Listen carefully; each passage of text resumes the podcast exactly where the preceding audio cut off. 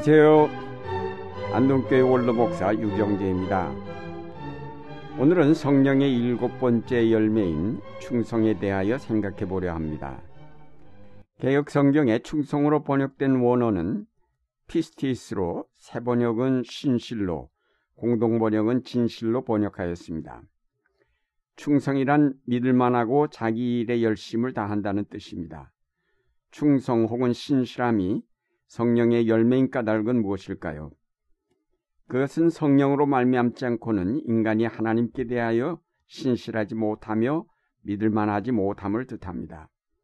따라서 성령께서 우리를 변화시키실 때 비로소 우리가 신실한 사람이 될 수 있으며 하나님께 대하여 충성할 수 있는 자가 될 수 있음을 뜻합니다. 첫째로 충성은 한결같은 마음과 태도를 뜻합니다. 하나님은 우리가 그의 계명을 잘 지키고 변함없이 하나님을 사랑할 것을 원하십니다. 작심삼일이나 조령모계란 말은 인간의 마음이 얼마나 간사하고 변덕이 심한가를 말해줍니다. 우리가 이렇게 쉽게 마음이 변하는 것은 하나님을 떠났기 때문입니다. 영원하신 하나님이 하시는 일은 언제나 짧은 시간에 이루어지기보다는 긴 시간을 필요로 합니다. 하루가 천년 같고 천년이 하루 같은 하나님이 하시는 역사를 우리는 너무 성급하게 판단하고 너무 쉽게 그것을 포기하곤 합니다.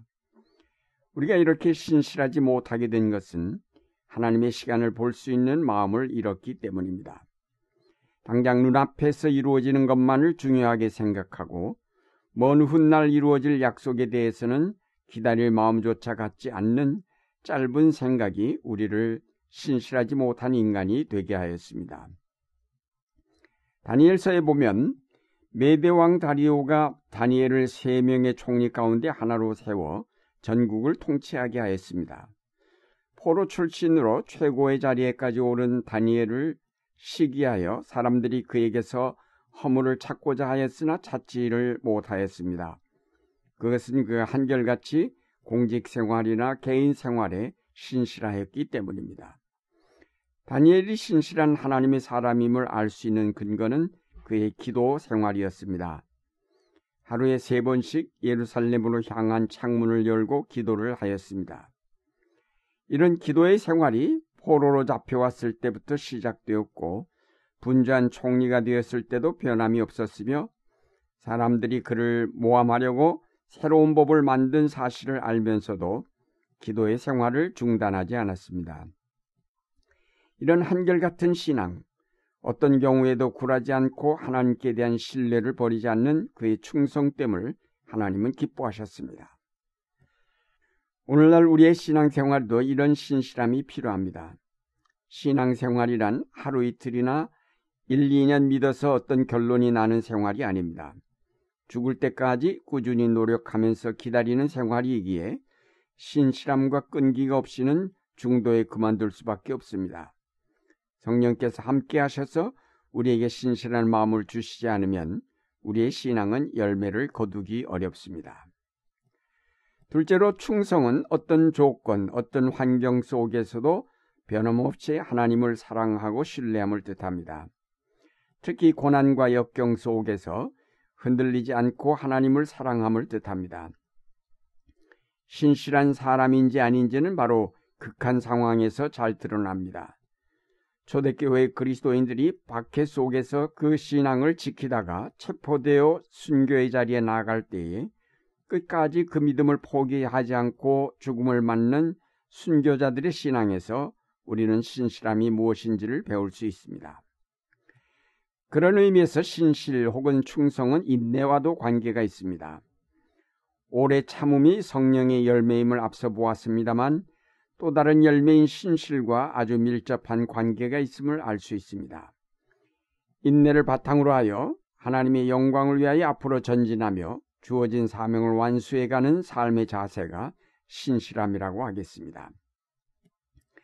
고난당할 때 믿음을 지키는 것과는 또 반대로 가난할 때, 어려울 때는 하나님을 잘 섬기다가 오히려 부자가 되고 혹은 영광의 자리에 오를 때에 그 믿음이 변하고 그 마음이 달라지는 경우도 있습니다. 이스라엘의 첫 왕이었던 사울이 처음에는 참으로 겸손하여 사람들과 하나님께 사랑을 받았는데 점차 왕권에 대한 미련과 욕심이 생기면서 그는 처음에 가졌던 겸손함을 잃었고 하나님과 사람들에게 버림을 받아 마침내 비극적인 최후를 맞았습니다. 따라서 신실함은 겸손함과도 관계가 있습니다. 처음 가진 겸손함을 끝까지 가지는 것이 곧 신실함이라고 하겠습니다. 가난한 자에게 물 한 모금 줄 수 있는 마음을 가진 사람은 겸손한 사람입니다. 마태복음 이십오 장에 나오는 심판의 비유에서 물 한 그릇, 밥 한 그릇, 옷까지 하나 주었느냐 안 주었느냐에 따라 오른쪽에 있는 사람들은 영원한 나라를 상속받았고 왼쪽에 있는 사람들은 영원한 불에 들어갔습니다. 이 비유에서 물이나 밥이 중요한 것이 아니라 그것을 줄 수 있는 겸손함, 사랑이 있었느냐 없었느냐가 중요한 심판의 기준이 되었습니다. 요동치는 사회 변동 속에서 정신을 잃지 않고 성령의 열매인 신실함을 가지고 하나님의 나라를 이루어가는 것이 바로 우리 믿는 사람들의 사명이며 목표입니다. 끝으로 충성은 뚜렷한 목표를 향하여 나가는 삶의 자세를 뜻합니다.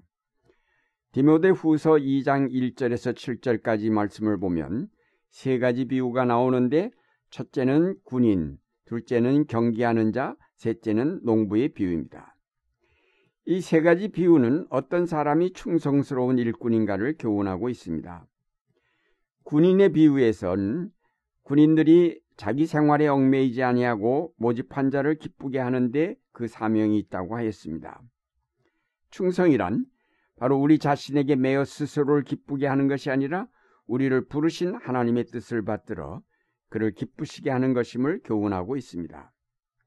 둘째 비유에서는 경계하는 자가 법대로 경계하지 않으면 면류관을 얻을 수 없다고 하였습니다. 경계하는 자가 목표를 바로 알고 규칙을 지켜서 달리지 않으면 실격되는 것처럼 우리 크리스천은 항상 분명한 목표인 하나님 나라를 바라보면서 달려갈 때 하나님의 말씀을 따라 올바로 행하지 않으면 생명의 면류관을 얻지 못할 것입니다. 한국교회는 변화된 역사와 상황을 올바로 읽지 못한 채 옛 생각만 하고 있다가 부끄러움을 당할 때가 많았습니다. 이제 변화하는 역사를 올바로 읽으면서 그 시대 상황에 맞게 하나님의 말씀을 따라 우리 자신의 개혁과 변화를 위해 노력해 가야 할 것입니다. 셋째 비유는 농부가 가을의 수확을 위해서 봄부터 수고하는 것에 우리의 믿음을 비유하고 있습니다. 농사일은 충성스러운 농부가 아니고서는 풍성한 곡식을 거둘 수 없습니다. 땅은 농부가 땀 흘린 만큼 그에게 보답을 합니다. 믿음의 생활도 마찬가지로 우리가 기도한 만큼, 우리가 봉사한 만큼, 우리가 희생한 만큼 믿음은 자랍니다. 농부가 계절 따라 부지런히 농사를 짓듯이 주어진 일들이 크든 작든 신실하게 감당할 때에 하나님 나라에서 영원한 생명에 참여하게 될 것입니다. 오늘 주어진 작은 일에 충성되지 못한 사람은 결국 하나님 나라에 들어갈 수 없습니다. 하루해를 아껴 농부가 부지런히 일하는 것처럼 하나님 나라를 위하여 주어진 시간들을 아껴서 봉사하고 예배하고 기도하십시오. 여러분의 삶 속에 크고 아름다운 성령의 열매인 신실함이 맺히게 될 것입니다. 사랑하는 여러분, 성령의 열매인 충성은 이랬다 저랬다 하지 않고 한결같이 하나님을 사랑하고 섬기는 것이며 어떤 환경, 어떤 여건 속에서도 처음에 배운 겸손을 잃지 않음이며 하나님의 나라를 위한 종으로 부름받았다는 뚜렷한 목적의식을 가지고 하나님의 뜻을 따라 성실하게 땀 흘리며 작은 일에도 최선을 다하는 삶의 자세임을 항상 기억하시기 바랍니다.